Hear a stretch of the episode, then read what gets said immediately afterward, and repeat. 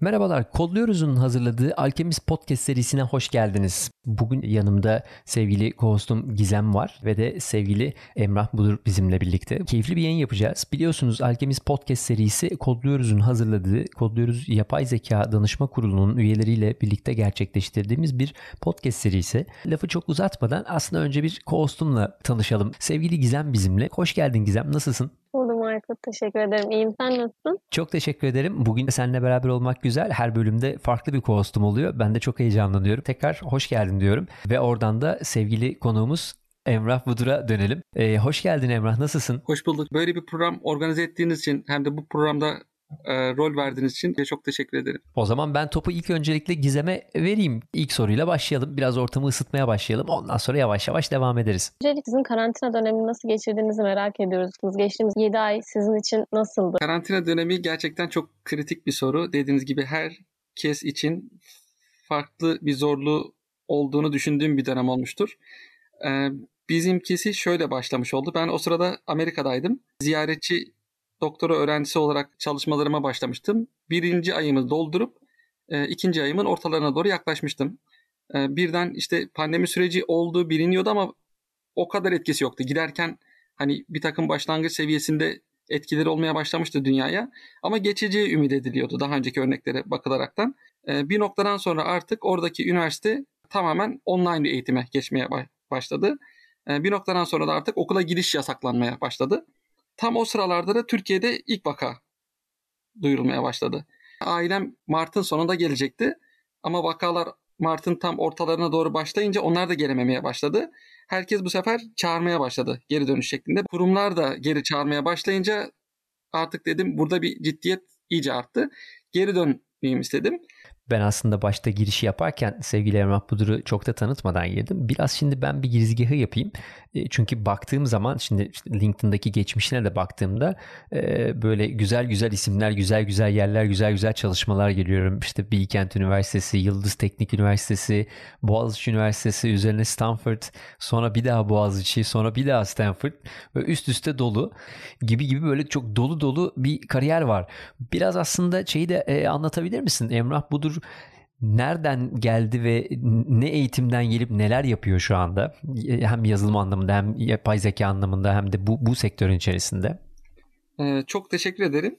Hani burada başlangıç noktasına bir dipnot düşmek gerekirse burada hani Kodluyoruz bünyesinde gayret eden bütün arkadaşlar hani bu alana gerek yapay zeka olsun gerek yazılım alanına olsun ilk defa giren arkadaşlardan çok farklı olmadığımı altını vurgulamak istiyorum. Çünkü onların yaşlarında aynı durumda başladık aslında.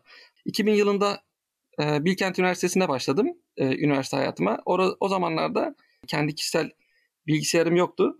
Arkadaşların kullandığı zamanlarda onları izleyerekten gördüğüm kadar bir bilgiye sahiptim. Hani detaylarına sahip değildim. Hani nasıl açılır, nasıl kapanır. İşte browser diye bir şey o zaman yeni çıkmıştı. Hani yeni çıkmışlarken hani internet bir anlamda yeniydi yani bizler için.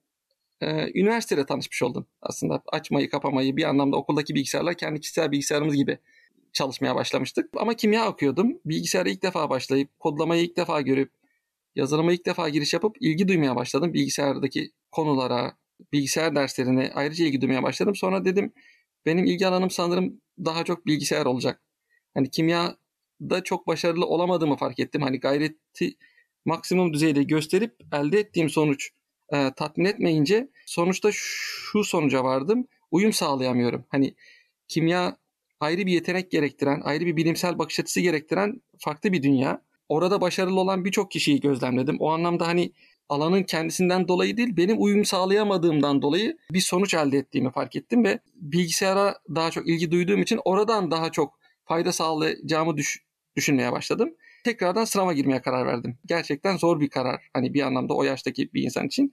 O anlamda burada hani Kodluyoruz'daki birçok profile baktığım zaman bir anlamda kariyer transformasyonuna giren kişileri görüyorum. Yoğunluklu olarak daha çok yeni başlayan, mevcut kariyerini bırakıp bu alana kayan kişiler olarak görüyorum. O anlamda o arkadaşlardan farkım olmadığını altını çizmek istiyorum. Sınava girdikten sonra da Yıldız Teknik Bilgisayar Mühendisliğine giriş yapmış oldum. Bilkent Kimya'dan aldığım temel bilimler derslerini saydırarak 2. sınıftan başlamış oldum. Hani burada belki bir dipnot olarak düşeceğim bir başka nokta ise belki de hani konuşma sürecinde de ara ara dikkatimi çeken yerler olursa onu tekrardan aynı yere dipnot düşmüş olurum. Şimdi dersleri saydırma gibi bir prosedür yok aslında. Hani bir başka üniversiteden geliyorsunuz. Oradan aldığınız dersleri saydırmak istiyorsunuz. İstemekten çekinmesinler diye bir dipnot düşebilirim arkadaşlar. Yeter ki samimi bir şekilde makul bir gerekçeleri varsa o gerekçeleri ilgili yerlere, o gerekçeleri değerlendirebilecek yerlere bu taleplerini iletmekten çekinmesin arkadaşlar. Hani o zamanki o değerlendirme kurulu ya da dekanlık uygun görüp dersleri saydırmış oldu. 2. sınıftan başlamış oldum. Bilgisayar derslerini tekrar almış oldum Yıldız Bilgisayar'dan. Ana odak noktası kimyada bilgisayar olmadığı için tamamen bilgisayara o anlamda yeni başlamış oldum. Şu nokta çok ilginç bence. Farklı bir disiplinden geliyorsunuz aslında temelde. Kimya bölümünü okumaya başlamışsınız ve daha sonra size göre olmadığını fark etmişsiniz. Bu noktada ikisi de çok farklı gibi. Biraz bahsettiniz ama bu farklı geçmişten gelme durumu sizin için bir avantaj oluşturdu mu? Ben onu merak ediyorum. Evet, özellikle yapay zeka için. Bu çok güzel bir soru. Hani kimya bölümünün içeriğiyle ilgili değil de oradaki araştırma kültürü ya da girişkenlik şeyler, hani çünkü araştırma da bir çeşit girişkenlik gerektiren bir şey. Olmayan bir şeyi peşine koşuyorsunuz. Buradan bir sonuç elde edebilirim düşüncesiyle. O kültür ya da o şey oradan geldiğini düşünüyorum. Hani dolayısıyla bazen hayatımızda negatif gibi gördüğümüz şeyler aslında pozitif etkisi olmuş oluyor. Bunu geriye dönüp bakınca görebiliyor insan. O anlamda kimyadaki geçirdiğim dönem, oradaki insanların bakış açısı, gayretini görmem hayatım boyunca bir şey oldu, katkısı olmuş oldu. Bir önceki yayında sevgili Ekin Doğuş'la konuşuyorduk. O da çok farklı bir alandan gelip yapay zeka alanına kendini adayan biri. O da benzer şeyleri söylemişti. Galiba biraz deneyimleriniz de aynı, birbirlerine yakın gibi gözüküyor. Hani bambaşka bir bakış açısını bu tarafa aktarabilmek çok heyecan verici demişti o da. Hem de tabii beni besliyor. Sonuçta farklı şeyler görüp öğreniyorsunuz ve her yeni öğrendiğiniz şey bir sonraki adımda aslında yanınızdaki insandan farklı bir bakış açısı sağlıyor size demişti. Kimyada öğrendiğin bambaşka formülasyonlar, düşünme yapısı, hareket mantığını alıp yeni bir disipline aktarabilmek aslında işi daha da zenginleştiriyor gibi geliyor bana. Evet. Mesela bir ekleme olarak şunu söyleyebilirim. Hani ileriye sararsak zamanı şu an mesela bir yandan doktora yapmış oluyoruz ama iş yerinde yazılım geliştiriyoruz. Hani tabii ki doktora ile alakalı bir yazılım şu an hani geliştirdiğimiz kısım ama olmasaydı bile hani alanım örtüşmeseydi iş yerinde yaptığım işle bakış açısı direkt katkı sağlayacak bir şey. Yani daha çok analitik düşünüyorsunuz. Daha ince detaylar fark edebiliyorsunuz. O anlamda katkı sağlayabiliyor yine. Şu anda bile hani o anlamda yapay zekada öğrendiğimiz ya da o düşünce yapıları, hassas düşünce yapıları bazı ihtimalleri ortaya çıkarıyor. Farklı disiplinlerden elde ettiğiniz deneyim gerçekten hayatınıza farklı bir bakış açısı sağlamış oluyor. Kodluyoruz camiasına katılan, Kodluyoruz dünyasına gelen yazılımcılar ya da Türkiye'de yazılımcı olmak isteyen ve özellikle kendini yapay zeka alanına adamak isteyen gençler için düşündüğümüzde bu bir şey midir? Hani izlemeleri gereken yol içinde aslında önerilir mi? Yani farklı disiplinlerden gelmek aslında bir avantajdır ve bunu yapın demek mantıklı mı? Yoksa yok, hayır. Yani yapay zeka konusunda ya da makine öğrenmesi üzerine çalışacaksan aslında şunu takip etmelisin gibi böyle bir sabit bir reçeteden bahsedebiliyor muyuz? Yani burada mesela sabit olarak bahsedebildiğim, genelde de tavsiye ettiğim nokta bir alana odaklanılması. Hani bundan daha çok fayda gördüm. Bir karar verdikten sonra oraya odaklanıp tamamen odak noktanıza yönelik çalışmanız ve odak noktanızdan çelecek birçok şeyi de engel olmanız, hayır demek bir anlamda, hedefe ulaşmanıza ciddi anlamda fayda sağlamış oluyor. Hayırlar arasında tercih yapmak kalıyor biraz da belki. Hani zor olan da biraz o.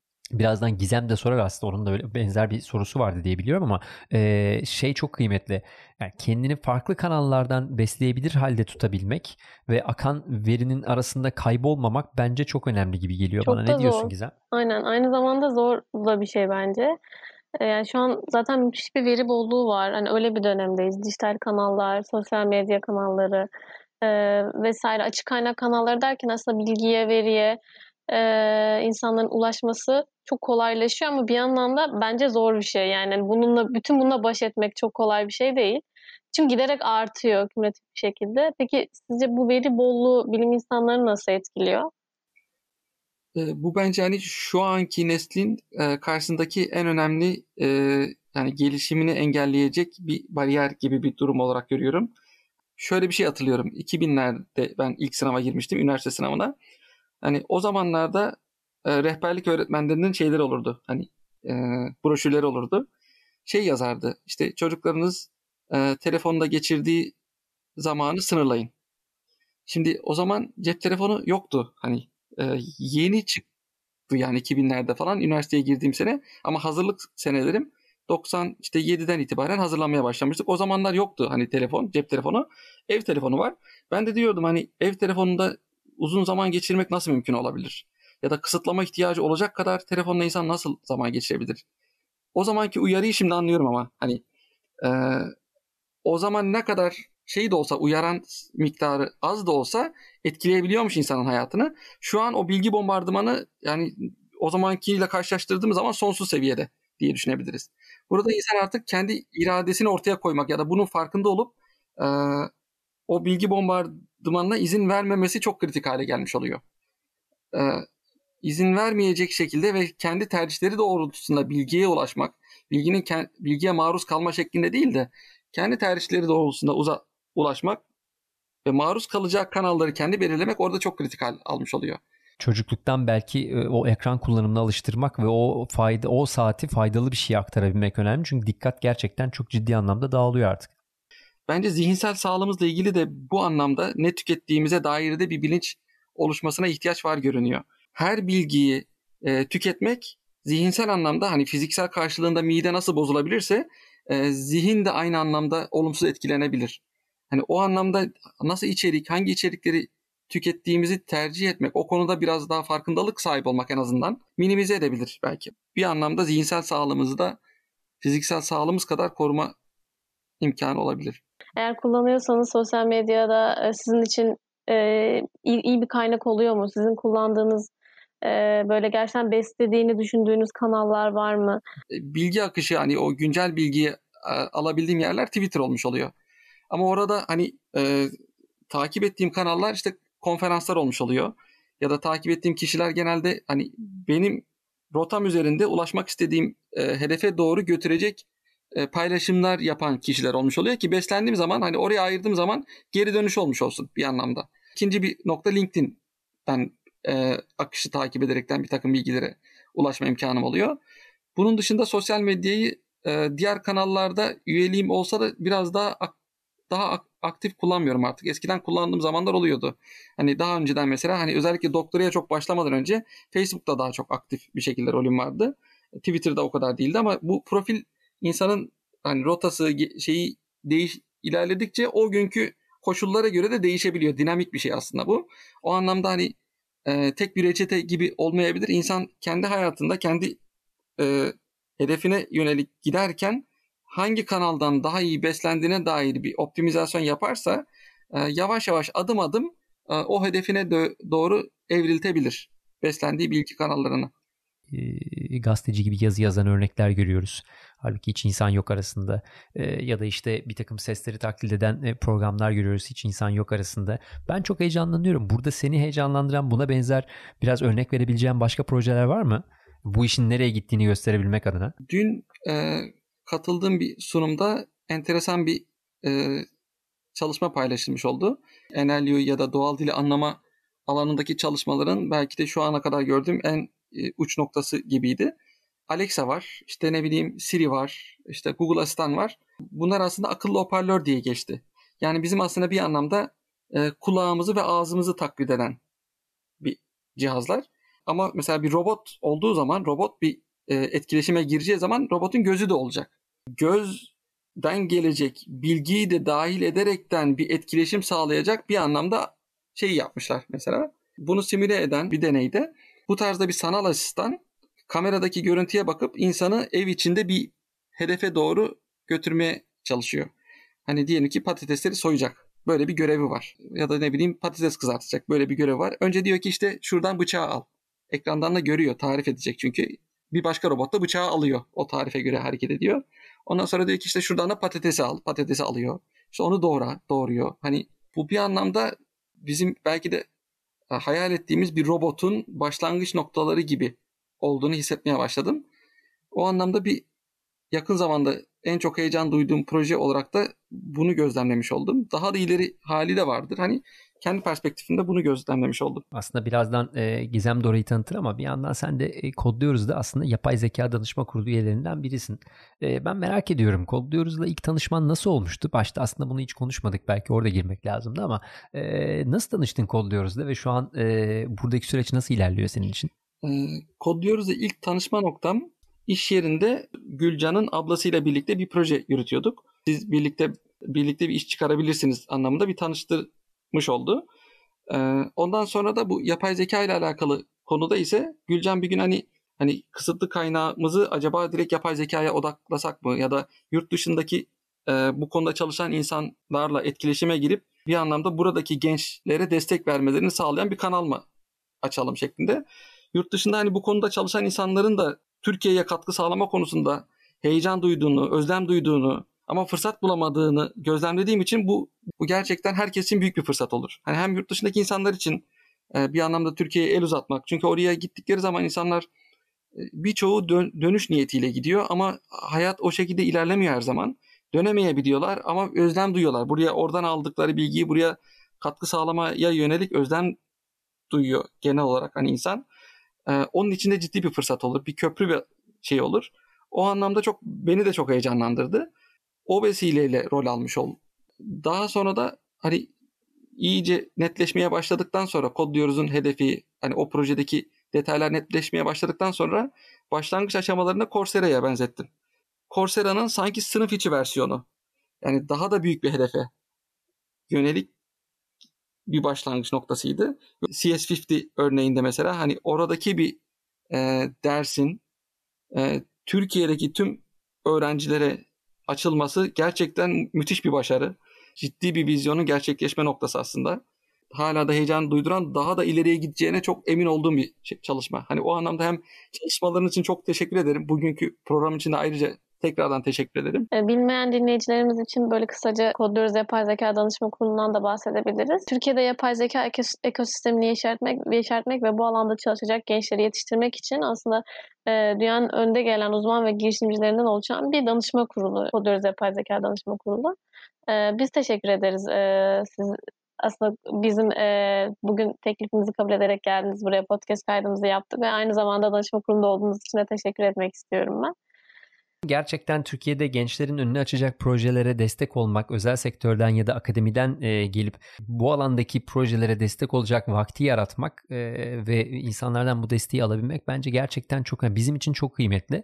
Ve Kodluyoruz mezunlarından da her zaman o yorumları ve geri bildirimleri alıyoruz. Onlar da gerçekten çok mutlu oluyorlar. Yani daha evvel bu yollardan geçmiş insanların kendi deneyimlerini bu tarafa aktarabilmek gerçekten bence yapabileceğimiz en iyi şeylerden biri. Dolayısıyla iyi ki geldiniz, iyi ki katıldınız. Çok teşekkür ederim bugün bizimle olduğunuz için. Ben çok teşekkür ederim. Hem organizasyon için hem böyle bir organizasyonda rol alma imkanı tanıdığınız için. En son yine tekrardan daha önceden bahsettiğim dipnota referans vermek gerekirse arkadaşlar hiçbir zaman istemekten geri durmasınlar. Kendileri inandıktan sonra bir başkasının onayına ihtiyaç duymadan direkt harekete geçebilirler. Hani istemekten geri durmayabilirler. Bunun birçok örneği var. Kodluyoruz'un kendisi de buna bir örnek. Gülcan'ın podcast kaydında da bu şey vardı. Kodluyoruz'un başlangıç aşamasına tarif eden kaydında. Oraya da yine belki referans verilebilir. Birçok örnek kendi hayatlarından da gözlemlemiş olabilirler. Gerçekten istemenin ciddi bir gücü var. Hani özetle kilitli görünen bir kapının açık olup olmadığını açmayı denemeden bilemeyiz. Hani dün denemişizdir, kapalıdır. Ama bugün belki şartlar değişip açılmıştır. Yine denemeden bilemeyiz.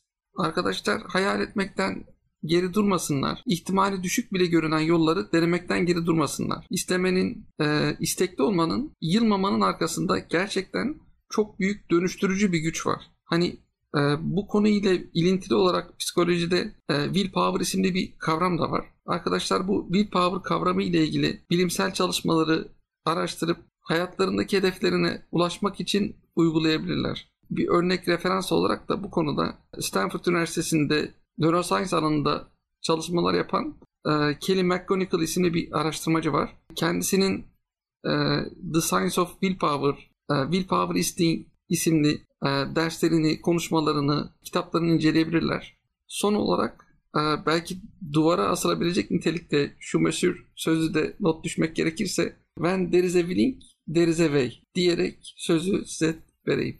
Çok güzel bir notla bence kapatıyoruz. Bence bugünün mottosu da bu olabilir. Bu yayının mottosu da bu olabilir. Sevgili Emrah Budur bizimle birlikteydi bugün Alchemist Podcast yayınında. Çok teşekkür ediyoruz kendisine. Hem Emrah Budur'un kendi kariyerdeki gelişmesini, kendi kariyer sürecini dinledik. Hem yaptıkları üzerine biraz konuştuk. Hem de özellikle Kodluyoruz bünyesinde yer alan gençlerin yapay zeka alanında, NLP alanında biraz kendilerini nasıl geliştireceklerini, nasıl bir metot uygulamaları gerektiğini, kendilerini daha iyi bir yöntem nasıl bulacaklarını kariyerleri için konuştuk. Tekrar teşekkür ediyorum sevgili Emrah. İyi ki bizlerleydin ve sevgili Gizem, sana da çok teşekkür ediyorum bugün birlikte yayın yaptığımız için. İyi ki geldin. Dinleyicilerimize tekrardan hatırlatalım. Kodluyoruz'un yapay zeka alanında yaptığı çalışmaları takip etmek isterseniz lütfen kodluyoruz.org adresine girerek kanallarımızı takip edin. Twitter'da, Facebook'ta, Instagram'da yine Kodluyoruz üzerinden bize ulaşabiliyorsunuz. Eğer sorunuz varsa çekinmeden bize ulaşabilirsiniz. Eğer eğitimlerimizin dışında da bir takım bu alanda sorularınız varsa mutlaka bize ulaşabilirsiniz. Bir sonraki bölümde görüşmek üzere diyerek bugünkü bölümümüzü kapatıyoruz. Sevgiler. Garanti BBVA'nın sunduğu Alchemist Podcast sona erdi. Garanti BBVA.